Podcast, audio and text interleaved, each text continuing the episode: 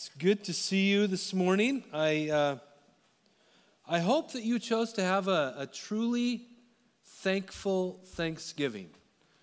Whatever your gathering or lack of gathering may have been like. Because you know how that works, right? That we can actually choose gratitude, right? And so I hope that you were able to do that. I also hope um, that if you did gather uh, together um, with, with friends or family, that you were able to experience the joy of togetherness. Because I know it doesn't always go that way, right? Joy is not always the, the word people use as a descriptor for their Thanksgiving gatherings. I, I get it, I get it. I understand that sometimes family gatherings can be um, extremely stressful, right? You're wondering if, if Uncle Bob is going to bring up politics right? You go, oh, oh yeah. Or if uh, Aunt Karen is going to critique each of the dishes, you know, or, you know, I, I, I get it. I get it. It's, it's, it's not like I, I've been certainly at Thanksgivings that have been challenging because fellowship and family do not always go hand in hand, right? That's just a reality. And I think it's kind of funny that it just so happened, we didn't really plan it this way, that um, this Sunday, this Sunday after Thanksgiving, falls on a weekend where we're talking about being devoted to fellowship or devoted to deep connected relationship. You might be going, well, that is not what I just experienced, right? And so, so maybe it's a good thing that we're talking about that today. We've been making our way through the book of Acts over the last several weeks. And, uh, and, and, we're in this series called Family Spirit, and we're at a place in, in Acts chapter 2, starting in verse 42, where we've kind of slowed down and we've decided to sort of camp out on just a couple of verses here for a few weeks as we, uh, as we look together at, at, at some of the priorities that began to emerge in the early church, right? Because we feel like each of those priorities is, is worth just talking about you know, on its own. And so that's what we're in the middle of doing. Uh, but let me just read for you the whole context of that passage so you just remember what those, uh, what those priorities were in the early church. We find it in the book of Acts, chapter 2, starting at verse 42, and here's what God's word says.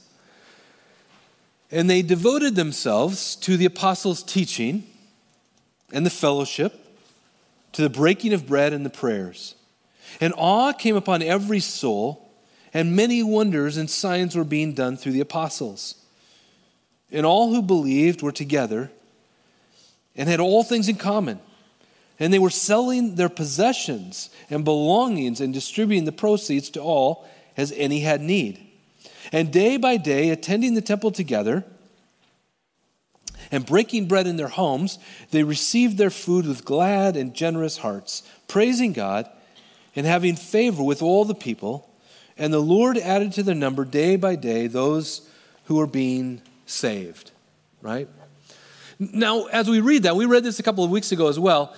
You might think that, that that picture of what the church was like in those early days sounds kind of idealistic. But, but I want to remind you that that church was made up of, it was formed by ordinary people like you and me, like Uncle Bob and Aunt Karen. Like they were a part of it too right? Regular people, messy people like us who had discovered relationship with Jesus, had been filled with the Spirit, had empowered and empowered by the Spirit to devote themselves to these things. And one of those th- things they devoted themselves was one another. So, just by way of reminder, the four priorities that emerged, the practices that they devoted themselves in that early church were these things teaching, fellowship, breaking bread, and prayer. And today we are going to focus in on the church being devoted to fellowship. Fellowship, all right? So, what I want to do is, I want to answer a few questions, whether you're asking them or not. I'm going to answer a few questions this morning.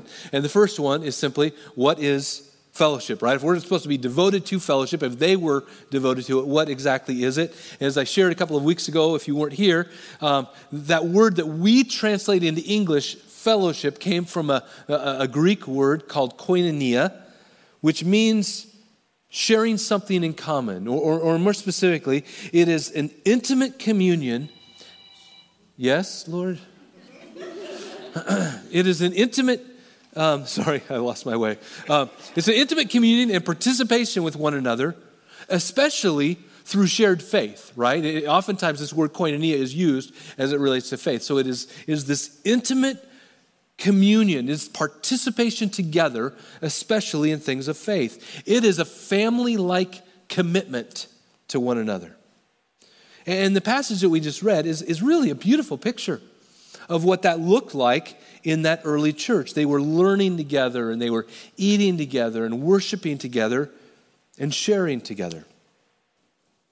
Together being the operative word, right? In fact, you, you read through that passage, it uses that word together over and over again. That is the operative word. They had devoted themselves to fellowship, to doing life together, right? And we all know, I'm sure that every single person in this room knows that that kind of devotion to other people is never easy and it's always messy. Kind of like Thanksgiving. It's never easy and it's always a little messy. That's just the reality of it. The Bible says that people were being added to the church. Just think about this that people were being added to their number, to the church, every single day. In other words, new personalities, new messy people were being added in every single day. Just imagine your Thanksgiving. Imagine, imagine if just like throughout the evening or the day when you were having Thanksgiving, new people were being added into that gathering. New people with all their unique personalities and wirings and messiness, right? That's what was happening in the church. That's what it was like. So it's not idealistic. It was the work of God's Spirit because this was a spirit filled, empowered church working through ordinary people to bring about devotion to one another, to this thing called fellowship. And I'm convinced that the only way that could happen, the only way we can even read this description is people were, you know, together all the time. They were eating together. They were even bringing their stuff so, so they could meet the needs of others. The only way that that could happen was through the help of the Holy Spirit. Because I don't think it's natural in and of ourselves to make those kinds of things happen. So that's what fellowship is it's a deep, intimate participation with one another in life. And they devoted themselves to loving like family, to loving like Jesus. So the question was, what is fellowship? That's what fellowship is this deep, intimate connection and commitment to one another.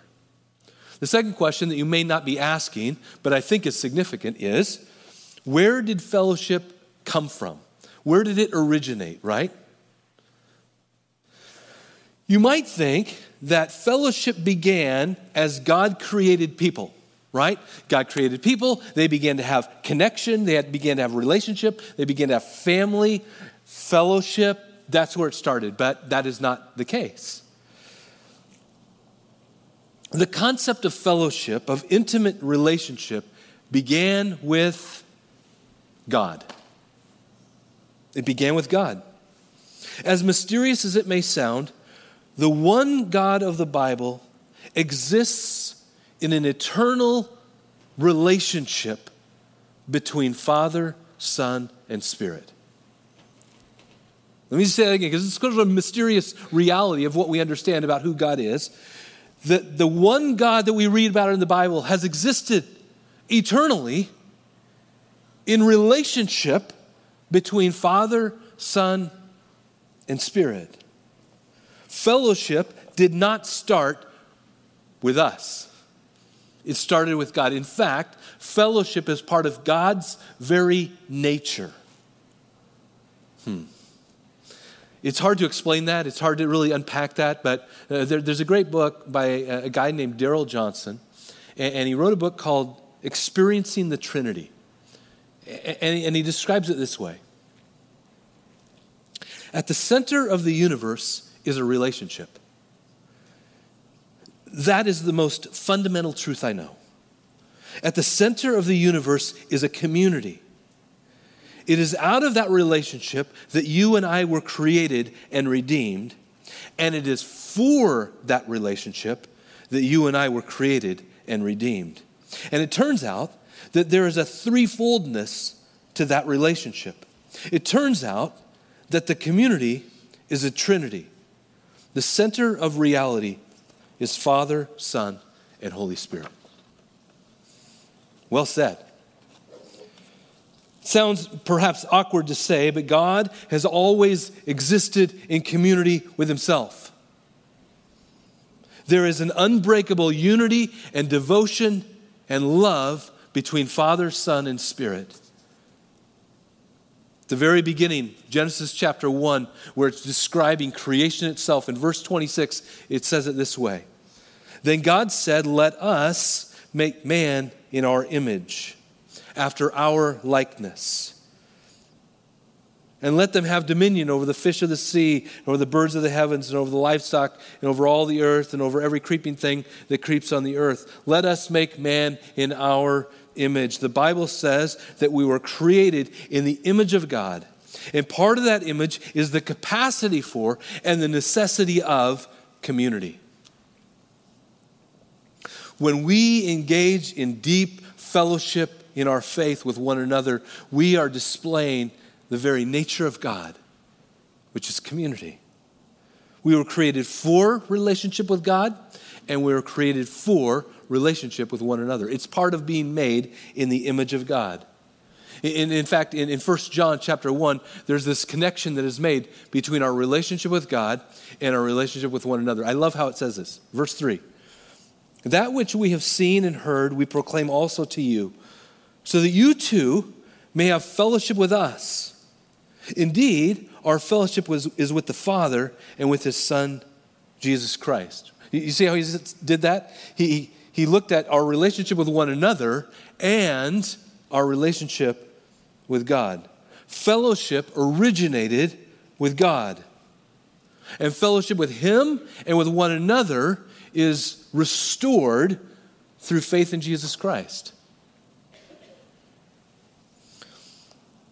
So that's what fellowship is and where it came from, right? It came from God's very nature. He is a community of Father, Son, and Spirit. And He made us in His image to need and experience community with Him and with one another. Now, here's the question where it gets a little bit more personal, and that is this. So, what does fellowship have to do with me? right? It's like, okay, great, that's what it is. Okay, great, that God created it this way. But what does this have to do with me, Jim? Well, if you are a follower of Jesus, in other words, if you have had your relationship with God restored through faith in Jesus, then the Bible says that you have been adopted into his family, which necessitates a family like love for one another. Like it or not, if you've come into relationship with Jesus, then that means you have been adopted into his family. And because you're in his family, it necessitates a love relationship with one another. That's how God put it together. And throughout the Bible, we are commanded to follow Jesus together in community with others. This, this faith thing, this Jesus thing was never, ever, ever intended to be a solo gig. Fact, listen to what the Bible says in Romans chapter 12, starting at verse 3.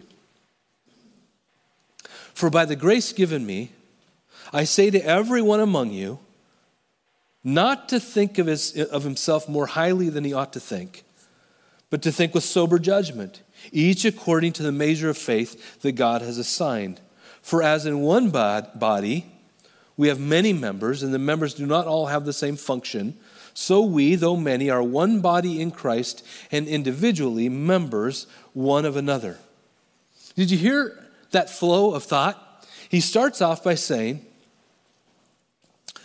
Family, church, Do not think of yourselves more highly than you ought to think, which, let's just be honest, we tend to do.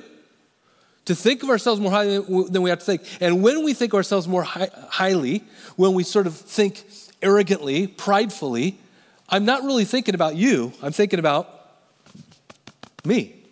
And so he starts this whole discussion about community, about relationship, by saying, essentially, humble yourselves. Humble yourself. And acknowledge that we form one body and we are members of one another, he says. In other words, we belong to each other.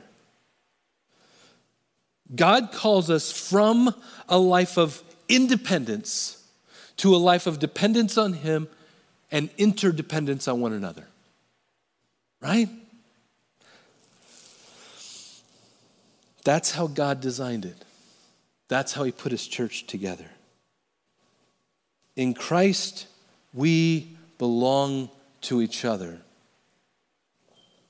And that is the priority of fellowship. Now, I know, I know that right now, maybe some of you are sitting there and you're thinking this.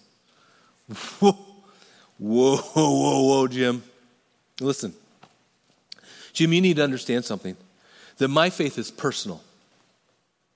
Right? This is just, this is, my faith is very personal to me, and it's me and Jesus, and it's nobody else's business. I know some of you think that because I've heard it many times. Many people try to separate their spiritual lives from the rest of their life. They quarantine this area and they call it private. This is private. But you know what? The Bible teaches just the opposite although your relationship with God is certainly personal, it was never intended to be private. That was never God's plan. From the very beginning, He compared us to a body.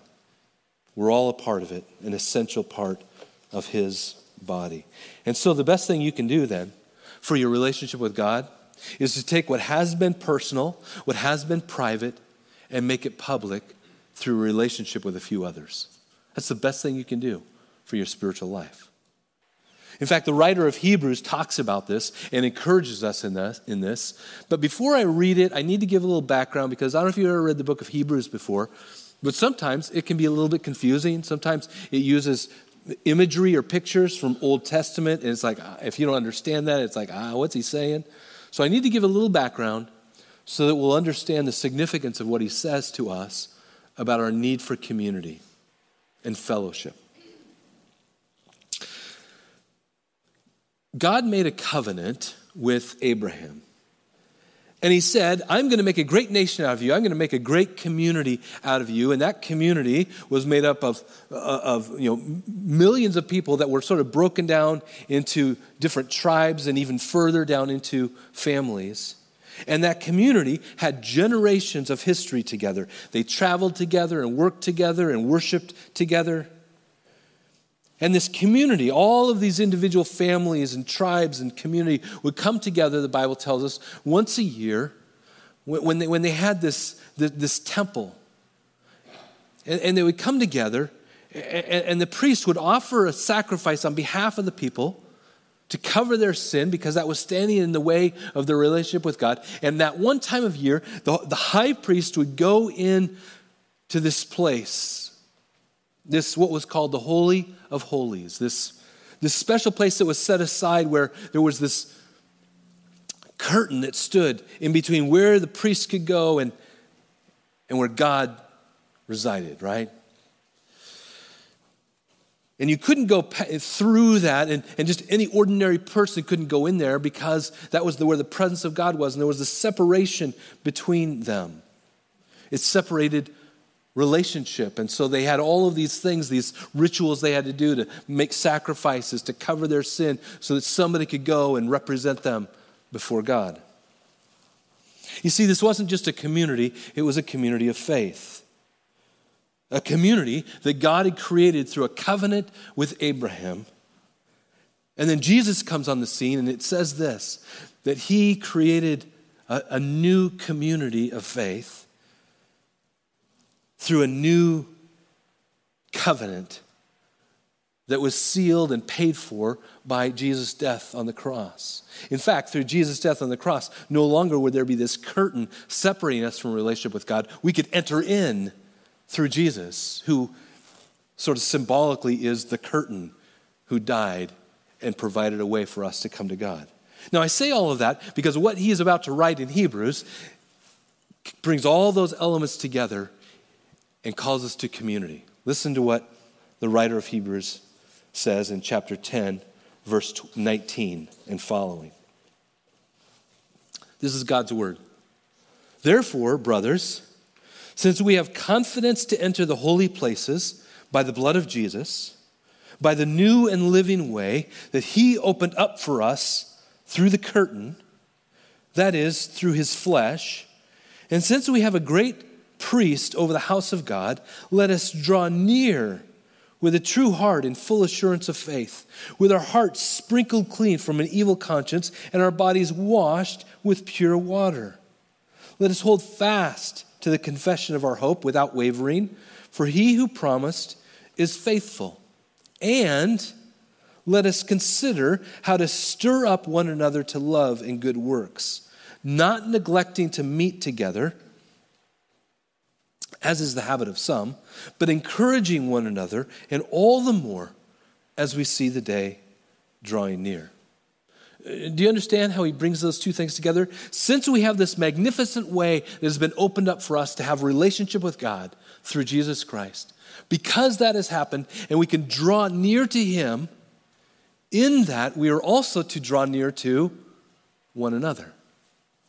In fact, he says, don't neglect meeting together, as is the habit of some. Even way back then, at the early times of the church, there were people who had neglected, had fallen out of the practice of being together, of community.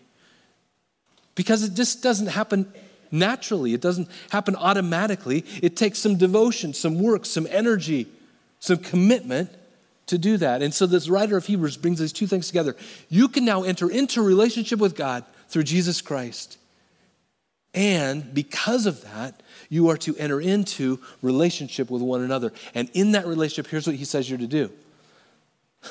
It sounds kind of weird, but stir one another up. Usually when we hear stir up, it's like that's a bad thing, right? But, but the original idea behind this is to spur on, kind of like what you do with, with a horse to, to get them to move on. Stir one another up, spur one another on in your faith. That's what we're called to do because we have been opened up a way to have a relationship with God and a relationship with one another. That is the same kind of fellowship that we see in Acts chapter 2 a devotion to one another that is committed is committed so deeply that they're willing to stir one another up. They're willing to spur one another on and encourage each other's faith. So let me ask you a question. Let me just stop for a minute and ask you a question. Are you, are you personally engaged in a community of believers whom you have given permission to stir you up? To spur you on in your faith. Are you in a committed community of believers that you've given permission to them and they've given permission to you to speak into their life and to help you and to help them grow in their faith? Have, are you in that kind of relationship? If not, my question for you is this Would you be willing to devote yourself? Because again, it takes devotion, it takes energy, it takes intentionality. Would you be willing to devote yourself to this kind of fellowship? Because God created us for relationship with Himself and with one another. We need each other. You need it, and so do I. So you might wonder well, what does that look like? Right? I mean, you're asking me if I would, Jim, if I would be willing to devote myself to this kind of relationship. But what does that look like? What does that really mean? All you've said so far is words of being devoted, but what does that actually look like in everyday relationships? Well, the Bible actually gives us over and over again pictures of what it looks like. And some of those pictures use a common, uh, a common you know, two words together over and over again, dozens of times in Scripture. And those two words are one another. And, and, and, every time you see that one another in Scripture, it's another little snapshot or picture into what it actually looks like to live in fellowship or community with others, what you do, what it looks like. And, and I can't give you all of them because literally there are dozens of them in Scripture, but I want to give you just a handful to give you a picture of what this looks like. First one is found in 1 Peter chapter 4 verse 7. It says this: "The end of all things is at hand. Therefore be self-controlled and sober-minded for the sake of your prayers. Above all, keep loving one another earnestly, since love covers a multitude of sins. Show hospitality to one another without grumbling. As each has received a gift, use it to serve one another as good stewards of God's very grace." Did you hear that? 3 in that one short passage. Love one another, show hospitality to one another, and serve one another, right? That's what it looks like. Showing hospitality, pretty basic. Loving one another, to serve each other. It's all what it looks like to be in fellowship. Colossians chapter 3 verse 16 says it this way, that the word of Christ dwell in you richly, teaching and admonishing one another in all wisdom, singing psalms and hymns and spiritual songs with thankfulness in your hearts to God. What does it say there? Teaching and admonishing one another. Right? We understand kind of teaching, but admonishing is like is like correcting someone in love, right? To admonish. That's what it looks like to be in community, to be in fellowship. James 5:16 uh, calls us to confess to one another. Ephesians 4:32 says to be kind to one another and to forgive one another. Galatians 6:2 calls us to bear one another's burdens. And on and on it goes, the one another's of scripture. And here's the thing we need to understand that all of those responsibilities by their very nature require relationship. Right? You can't do any of those. You're not just going to confess to somebody you don't even know. You're not going to carry the burdens of somebody. All of those one another's of Scripture that we see over and over again, by their very nature, call for fellowship. They call for relationship if we're going to live them out. And I believe that that can only be accomplished with our helper, with the Holy Spirit. Because this stuff doesn't come natural, it's difficult. But by the Spirit, as we see in Acts chapter 2, he can bring about a unity of love for one another that is deeper than we could ever imagine. That's what God created us for relationship with Him and relationship with one another. And that is what fellowship has to do with you and me. But I think we need to just face reality, and that is that this kind of community does not come natural and it does not come easily. Because selfishness will always battle against a devotion to fellowship. Right? I mean, I see it in my own life. My own selfishness, my own sort of self protection, what I want, always is going to be battling against a devotion to fellowship.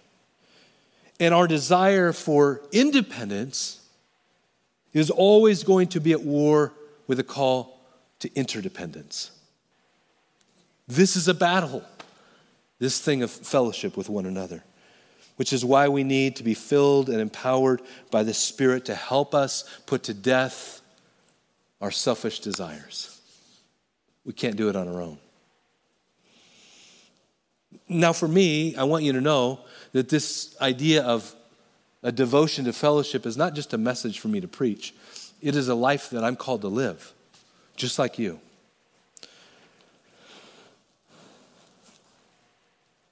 And I, I just confess to you that that life that I've been called to live in relationship with others has not been easy for me. It's not been natural for me.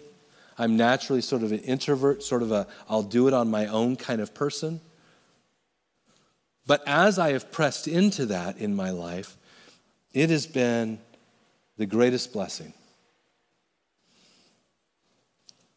Stacy and I are part of a, a, a committed intentional small group. And, and, and, from the very beginning, we intended that this group would, would not be a um, hi, how are you doing? I'm fine kind of group. You know what I mean? Um, these are friends that we have cried with and laughed with and shared with and been extremely vulnerable and real with. And I, and, my, and Stacy would agree because we talked about this last night. We would say that this has been the closest thing we have ever experienced to what you read about in Acts chapter 2. It's the closest thing we've ever experienced to it. Now, we are far from perfect, and everyone knows it, which makes it sweet. But we have chosen to love one another to the point that you can be completely yourself and know that you will be loved, accepted, and forgiven. And, and here's what I want you I don't just share that to say, oh, this is what I share that because that's been our experience and what we are living right now. And I want you to know this I want that for you too. I want that for you. I want you to experience that kind of life giving relationship because God created us for it and we need it. And I want that for you. So I want to end with one last question, and that is this What is one step that you can take towards a devotion to fellowship? I want you to think about that personally. What is one step that you personally can take towards a deeper devotion to fellowship? Now, for some of you, you are engaged in relationship with others, you're in fellowship, but here's the thing we're never fully there. And so we can always grow. And so maybe for you, a step in growing in that devotion, it maybe for you is um, recognizing that sometimes you tend to hold back and not put yourself out there and be quite as vulnerable. And maybe a step for you is to do that, to choose. Choose vulnerability, choose to risk that kind of relationship. But for others of you, you may be back at a place where, if you're really honest, you'd have to say, I have no relationships or no friendships with people who are followers of Jesus. And, and maybe for some of us, this, what, what we're doing right now, is the closest thing you get to community in this church. Now, I think this is great. I love coming together, and I love worshiping together, and I love listening to God's word together. But this is not deep fellowship. We just can't do it in a group like this. I mean, let's be real. You're sitting there, and I'm talking. Not very fellowshipy. It's kind of like sitting down with somebody who will never shut up. They just talk and talk and talk. You never get a word in edgewise. It's kind of like you guys right now with me. This is great. I love being together. I think there's, there's a part of gathering in the body for this to happen corporately. But listen, if you're going to engage in community, in fellowship, in life on life relationship, it needs to be more than just this. And so I'm just asking you, what's one step, one step that you could take in that direction? Maybe for some of you, that one step is to come to church on time and not deliberately come after connection time. Because I know some of you do. Maybe it's just that. Maybe for you, uh, one step could be on Sunday mornings you come here at 9:30 and go to our donuts class next door where you can, in a smaller group of people, just sit around a table, have some conversation about God, and then come to service. I don't know what the first step is for you. Maybe for you, it's a step into serving in some way. You heard about that earlier in the service. And, and, and oftentimes, people find community as they serve in the body of Christ. Maybe for others, you, you just know you've been talking about for a long time, you need to step into a small group where you choose to be open and vulnerable. I don't know what the first step is for you, but maybe, maybe for some of us, it starts with a prayer like this Holy Spirit, I am so far from this picture of fellowship that we read in Acts 2. In spirit, my heart is resistant to the idea of stepping into this. Please help me. Please change my heart. Heal my wounds and help me. Because I know that for some of us in this room, the reason that you are not engaged in fellowship, the reason you're not engaged in deep relationship is because you've been hurt by that. Uh, I'm not going to lie to you, it is a risk. I've been hurt, and so have you. But listen, it is worth the risk. We need to risk broken relationships in order to have relationships. We need it. And so, my prayer is that the Spirit of God would bring healing in you and would open you up again to the hope of, of engaging with other people. I don't know what the first step is for you, but I want to challenge you to take one step. I, told you a few weeks ago, and I'm still praying this, that I have been praying that God would make us uncomfortable with life as usual faith in Jesus. We're just going through the motions, that He'd make us increasingly uncomfortable with that. And if you are feeling that, if you're feeling more and more uncomfortable, just sort of going through the motions, then press into that. Because God wants to bring you. It might not become more comfortable. It might become more uncomfortable as you enter into relationship with others, but God's going to use it to bring you comfort and to bring you growth. Would you be willing to take a step? I pray that you would.